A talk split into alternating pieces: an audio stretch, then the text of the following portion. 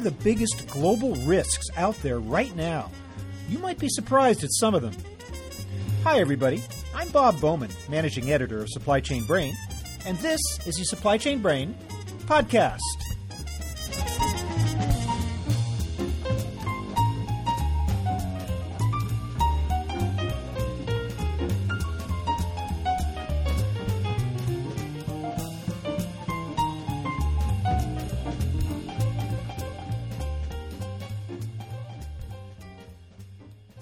Zurich Insurance Group is not only one of the world's largest commercial property and casualty insurers, it's also the author of an annual Global Risk Report, which it issues in connection with the World Economic Forum in Davos, Switzerland. The report looks at every imaginable risk that might impact countries, companies, and supply chains. The 2015 report examines 28 separate risks in five categories environmental, economic, political, societal, and technological, and details 13 major trends that are affecting those areas. Today, I'm speaking with Linda Conrad, Director of Strategic Business Risk for Zurich, who's going to talk about the findings of the report and highlight some of the biggest risks that are affecting both developed and developing countries today, including some that we might not have thought were major issues.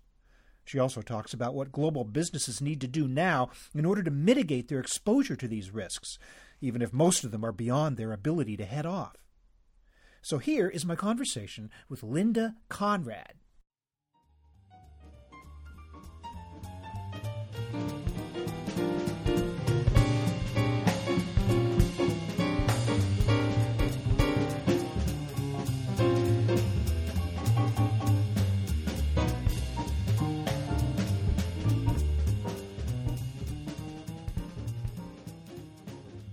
Linda Conrad, welcome to the program. Thank you. Glad to be here. Start out, please, by telling me a little bit about the Global Risk Report that Zurich puts out. Uh, what's the history of that report? That's a great question. The, the, Global Risk Report is something that is published just weeks before the World Economic Forum, which happens once a year in Davos, Switzerland. Uh, and we work together with some partners, including um, Wharton and Marsh McLennan and others, uh, to produce a report that helps look at what are the largest issues that may be facing us as, as a globe, uh, as corporations, and as individuals um, going forward from this year and looking out uh, about 10 years. So, what is the use of the report afterwards? Is it in any way, is there a direct link between the report and actual insurance rates, or is it more of an informational thing for the industry? Well, we certainly hope um, the report goes back about 10 years now, so we've got a, a little bit of history and we can actually kind of look at trends in global risks and, and how they've been impacting us. Uh, so, the, as this marks a decade of highlighting these risks, uh, we, we, think that there uh, should be an indication of things like um, where there's been increased uh, fragility and instability in certain risks, where we see interconnections between risks and, and cascading effects. And all of those things uh, are certain, certainly items that, as a risk manager, um, looking at insurance, managing overall corporate risk as the CFO, the CEO, you should be concerned uh, at what things could be impacting the, uh, the risk profile of your company and ultimately uh, may impact your ability to be profitable. Yeah, it's especially interesting in the way you look at the interconnectedness between various risks and, risks and trends. So it creates a very sophisticated portrait of the world out there. I want to talk a little bit more about that in a moment. But first, I just want to ask you to kind of give me an over, overall kind of broad view of what are some of the most significant risks uh, that came out of this 2015 report. I know that there are 10 uh, that you sort of put right up front. Could we could we talk about number one? We sure will. And let me first give you a little bit of background. Uh, so the report looks at 28 different risks, and it's divided into five categories. So these risk categories include environmental, economic, political, societal, and technological. Um, and this year we're starting to look at uh, also 13 trends, uh, which again I think is a, an important thing to look at. Uh, as well as um, for the first time ever, we're focusing a little bit on what can we do about it, which is really what we all care about. Um, so not only looking at those things of highest concern over the 18 month time frame, but trying to look out 10 years to allow us enough uh, time to have some insights on preparedness, um, you know, at a, a regional or corporate level to allow us to do something about it. Um, how, do you so, dis- how do you distinguish trends from risks? I mean, in past uh, reports, you might not have addressed them specifically, but I'm sure you had to come up uh, in order to assess what the risks were in past reports. You had to discuss trends. Certainly. So if you compare year over year, you can you can make some pretty good um, uh, insights into uh, what the trends are. So, for example, in this year's report, we look at what were the the largest movers from year to year. So, how are uh, people perceiving the change in risk uh, from last year until this year. Uh, and one thing that's uh, to get to your question about the number one risk, this year we saw something that we haven't seen in the past years at the top of the list, and that's geopolitical risk. Um, probably no surprise that that's high on people's minds, uh, given the you know recent disputes and things going on with ISIS, etc. That that is number one then, geopolitical risks geopolitical risk and in particular um, the interplay between geopolitical and economic risks. That's a very very complex portrait. It certainly is, and we see this um, kind of interstate conflicts um, that have both regional and global consequences um, as really the the biggest uh, winner this year. in the report, we see at the same time some of the the usual suspects: um, water crisis, climate change, extreme weather, health-related risks, and uh, something near and dear to my heart is you know global trade and, and supply chain, which, as it turns out, many of these risks actually will impact uh, the supply chain, um, including infrastructure exposures and some other things that came out this year. Well, just to be clear, all those things you just mentioned, does that all get wrapped up into what you call geopolitical risk? Geopolitical is something specific uh, in that it has to do with um, more location based. So as we know in, in global trade, where you have business partners, where you sell, where you supply from, where you may have a sales organization, all those decisions are often included in uh, when you're looking at which country to invest in. You want to have the appropriate risk reward, and, but part of that risk may be a higher level of geopolitical exposure. Had you looked at that same type of risk in the previous reports? Is there kind of an apples to apples comparison that would say whether you believe certain geopolitical risks have become heightened? Um, there is certainly. It's always been on within the 28 risks that we looked at. Um, interstate conflict was there, but you know it's probably no surprise that uh, in the period from 2007 to 2014, really the economic risks dominated, um, with the, the the risk of asset price collapse. You know, heading uh, in the run up to the financial crisis, uh, that that major systemic financial failure has been on everyone's mind. Yeah, in fact, uh, the ten global risks of highest concern in 2014, as as included in the executive summary, lists fiscal crises in key economies as number one. Was that the previous report, right, or that was, was that the, the previous report? report?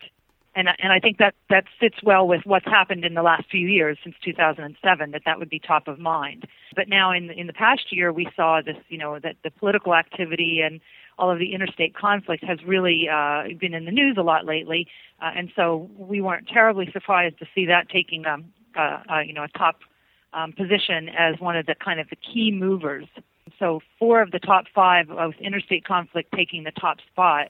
There's things ongoing concern about things like uh, unemployment that was in last year's report too, and all of those um, unemployment obviously factors into um, political instability as well.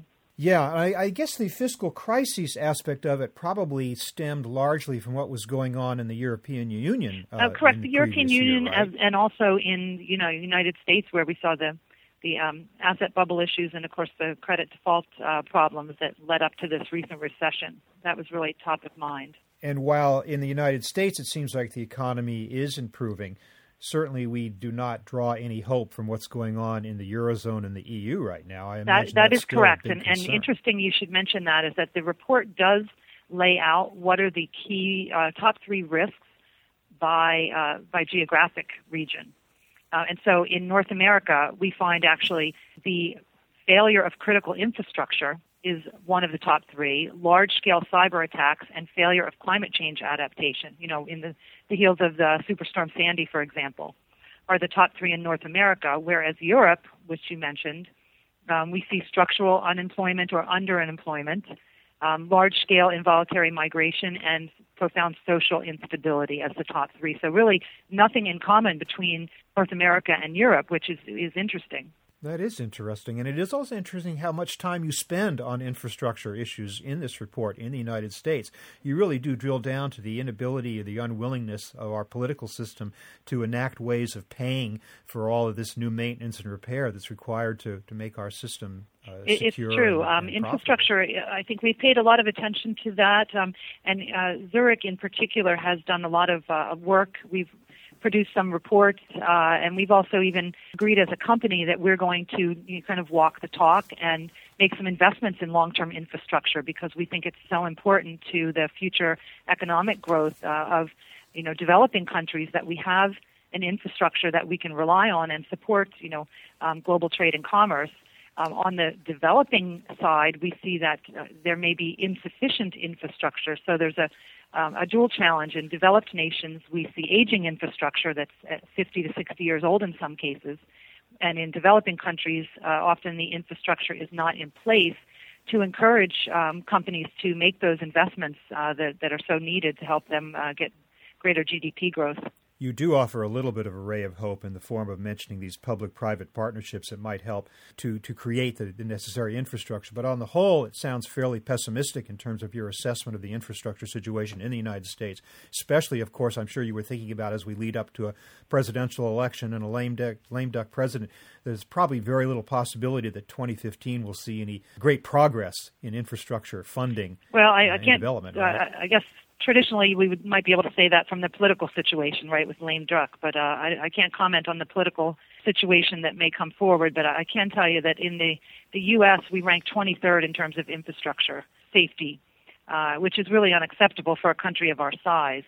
Um, we see that uh, on average, about one in nine bridges are deemed at an 80% safety rate. And, you know, I wouldn't get on a plane that was 80% safe. So we really have some interesting challenges going forward um, in the U.S. here. We see that roads obviously are one of the uh, major forms for trucking, of course. Uh, and the road repairs are largely fueled by a fuel tax, no pun intended, but they're you know supported by fuel tax, which has been uh, decreasing in revenue of late because of the efficiency of cars, which is a great thing. We're using less gas, but it also means we get less fuel tax uh, and people are, are driving less. You know, they're trying to use more mass transit, which is also good from a climate perspective and a, a usage perspective. But again, it means we don't get the funds that we need to help do those infrastructure repairs. We also see issues on the, the port side, where not only are um, sometimes the, the new ships that are being built are so large that there's only a few ports that can accommodate them, and there really isn't necessarily the funding in the uh, in the budget to expand the port uh, nor may there be uh, sufficient, you know, roads and, and rail support once things are offloaded. So, you know, the uh, both the inland waterways and the offload um, on land transport uh, may not be sufficient to handle the increase in uh, in volume that we're starting to see. I wonder also when you were preparing this report, I doubt very much that you or anybody for that matter could foresee the state of affairs would be at right now with regard to West Coast port congestion and the labor problems. I mean, was that included in your risk report, or did that just well, kind I mean, catch it, that, everybody that, by surprise? There's been a long-term issue with uh, you know ports and, and strikes, um, so it didn't take us entirely by surprise. And this report doesn't get that specific to go by location, uh, but certainly one thing that's interesting from an insurance perspective is a lot of times people think of getting insurance for kind of physical issues. So there, if you're thinking of your own building or a supplier's building that you want to insure against, let's say a fire, for example, and that kind of physical damage that could happen. But actually, Zurich has been maintaining a disruption database now for about 12 years um, of uh, keeping track of events that have happened around the world in different industries and really tracking what the causes are, uh, which is really interesting because it tends to be not necessarily those things that are related to physical damage. So natural catastrophes, which is often front of mind, comes in at, at number four. Um, but there's you know three things in, in front of that, including um, strikes, accidents, production problems. We see regulatory issues um, coming to the forefront, and even uh, about 50% of the disruptions last year were caused by cyber issues.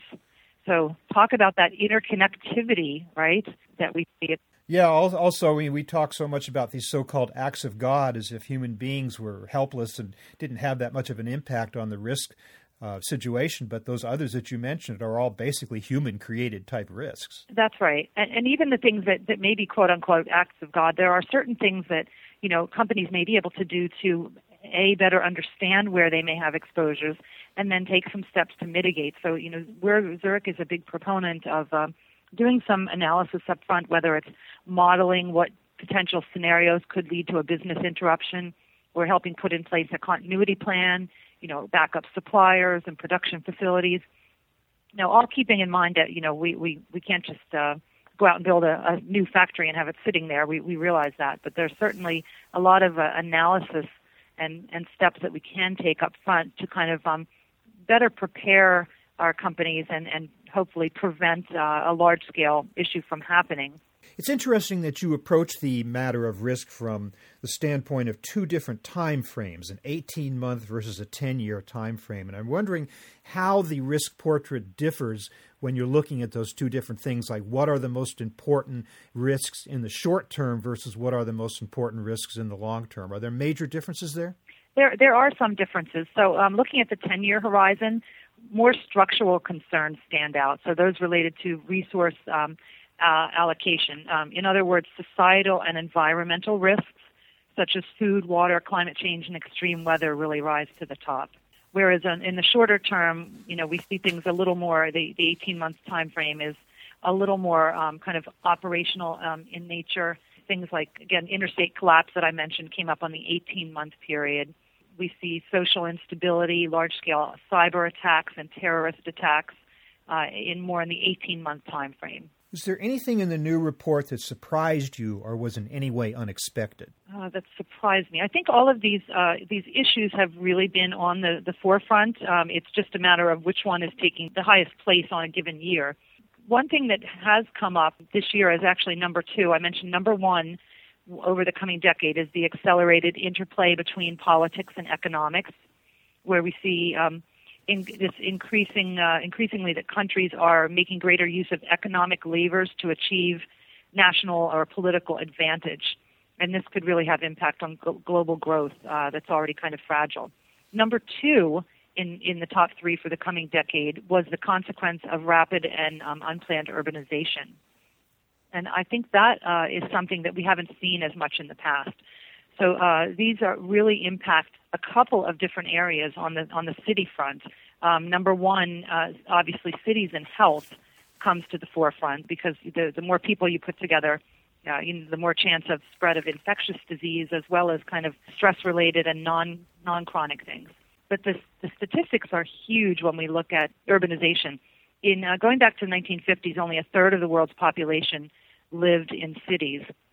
And today that's about a half, so 54% or about 3.7 billion people. But by 2050, city dwellers will account for more than two thirds of the world's population, or over 6 billion people. And that rise will be particularly evident in developing countries uh, like Africa, where we expect it to go over 50% in, in the coming years, and 64% in, in Asia. Um, so it's interesting when we think about that. As I mentioned, cities and health, but when we think about cities and climate change, 15 of the largest cities, uh, being over 10 million or more, 15 of the 20 largest cities are by the water. So, what does this mean for you know uh, as climate change or natural disasters? For example, in Manhattan, it, there's you know we realize what happened in Superstorm Sandy, right? That was a, a very evident case of a city uh, underwater and the, the tragedy that came after that. So there's some obvious issues coming out of urbanization. So two other things in addition uh, is the infrastructure discussion that we talked about earlier. Can cities expand and cope with an increasing number of people, you know, from the, you know, transportation side, from the, the housing side, bridges, etc. And then finally, um, on the urbanization is the, the question of social instability. Particularly in developing countries, there's an increase in, you know, urban violence and social unrest where there may be large numbers of unemployed or underemployed youth that gather in cities, um, coupled with higher cost of living, housing that's not affordable, and food prices which are going up. And we actually see that, it, that, that cities become really ripe for this type of uh, issue, as we saw in the Arab Spring, which you know manifested itself in a political uprising. But the root of that was actually food prices had been going up, and there were a lot of uh, young unemployed uh, folks around that ended up demonstrating.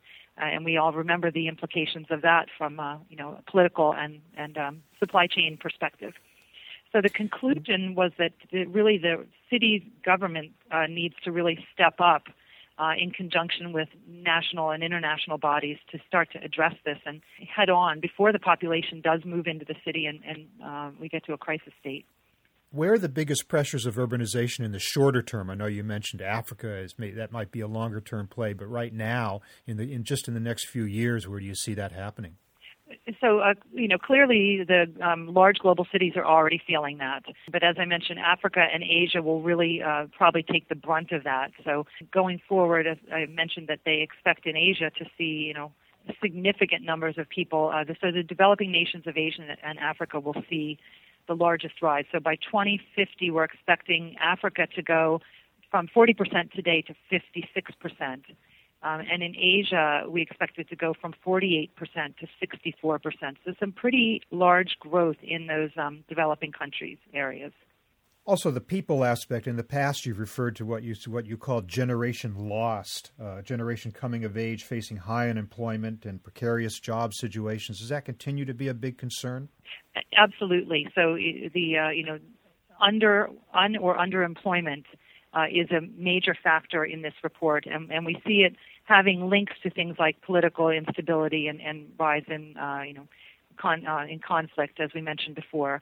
We think that uh, as the economies are under increasing pressure in urbanization, as I mentioned, the social instability factor is really a big issue as well.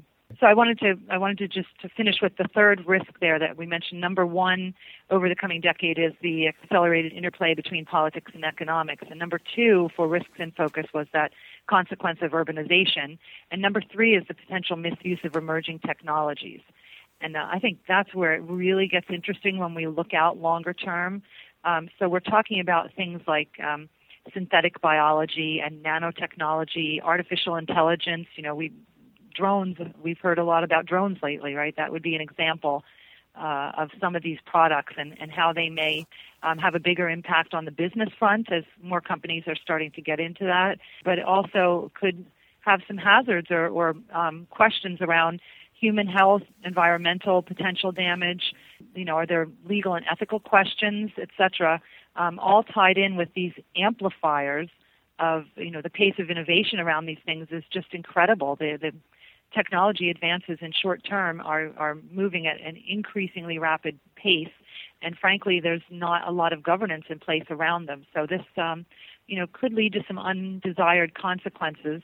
Um, it also leads to lots of benefits, as we know. There's a lot of you know health benefits that come out of it as as well. So I, I don't want to paint an, an entirely negative picture, um, but in order to capitalize on those potential benefits, we do need to have uh, you know some folks looking at it now from a kind of governance, legal, and ethical perspective to make sure that we go forward with our eyes wide open. I mean, we can't you can't manage what you can't see. So it's it's great that this report brings a lot of these issues to the forefront and get frankly gets people having a conversation around what can we do now. What an interesting issue to to inject into the risk discussion. You don't see that in most in most some other other reports on this subject. So it's great that you brought that up. We're close to being out of time, but I just want to ask you finally what can companies do with this report, or what should they be doing with this with this report, which seems a little overwhelming in its scope and in all the different dangers out there? I'm just wondering, in terms of a, from a supply chain perspective, there's been this philosophical difference between whether you should prepare your supply chain for very specific types of incidents like tsunamis or floods or port strikes or something versus creating these agile supply chains that somehow are just able to react to anything that comes down the pike. And I'm wondering if you have any advice for companies as to how they can best use your report to shore up and make more resilient their own supply chains. It's an excellent question, and, and, and probably the answer is yes and yes, a little bit of both. Um, there are certain things that, that we know historically will happen to supply chains. We know that there will be natural catastrophes, so you know making sure that you don't have too much of your supply coming from one place. For example, we saw in the Far East the you know results of flooding on certain industries. Um, we've seen companies who have had uh, multiple suppliers, thinking they had some uh, you know diversification rather than sole sourcing, and they were all from the same geographic region. So there are certain steps that are you know obvious that we can take for things like natural catastrophes that that will potentially happen on a more frequent basis going forward, or, or you know geopolitical risk. Um, Zurich has a uh, a tool that's out there in the public domain. It's uh, free and publicly available um, called the Zurich Risk Room.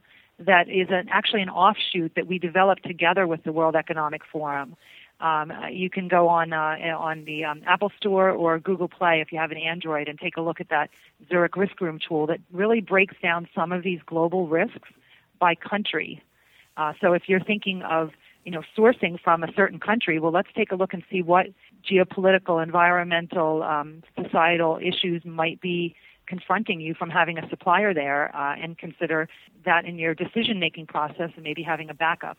But to your question about specific versus general risks. Um, once you've taken care of some of the obvious risk, specific risks that will happen, we also think that it's important to do a deeper dive analysis on a supplier by supplier basis. Uh, and so Zurich has developed a risk assessment that we use ourselves um, that goes into 25 areas of risk, uh, you know, including some management, corporate social responsibility, location, uh, et cetera, around each supplier that helps us say, well, we don't want to just make a decision solely based on the cost of working with that vendor. We want to have a uh, also a reliability discussion. Uh, and so doing some of that analysis, business interruption modeling to say if we do go down with that supplier, where are our backups and plotting them out on kind of a geographic map is something that, that we recommend and we do ourselves. Uh, and finally, as you can imagine, as an insurance company, we do offer a supply chain insurance that you can actually name certain suppliers in the policy and then cover it for whatever happens. Because frankly, who could predict some of the things that happened, like a volcano that we know disrupted supply chains significantly a, few years back? Um, so, kind of taking that broad brush approach in some of your insurance cover is one thing we also recommend. So, it's kind of a blended approach. Well, this is a really valuable report that you've put out, very sweeping in terms of all the possible risks that might affect supply chains today. Linda Conrad, I want to thank you so much for joining us today to tell us about it. I will be linking to that report in the show notes, and I hope to the Zurich Risk Assessment uh, tool as well. But thanks again for being with us today. My pleasure. Great to be with you. Thanks for bringing up this important topic.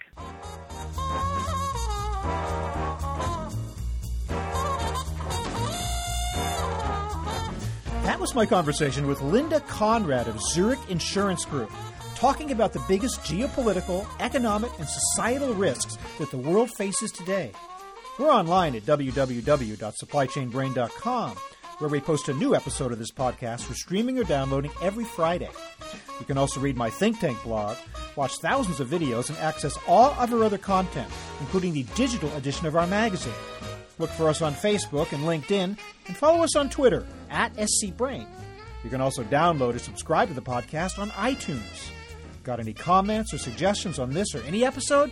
Email me at rbowman at supplychainbrain.com. See you next time.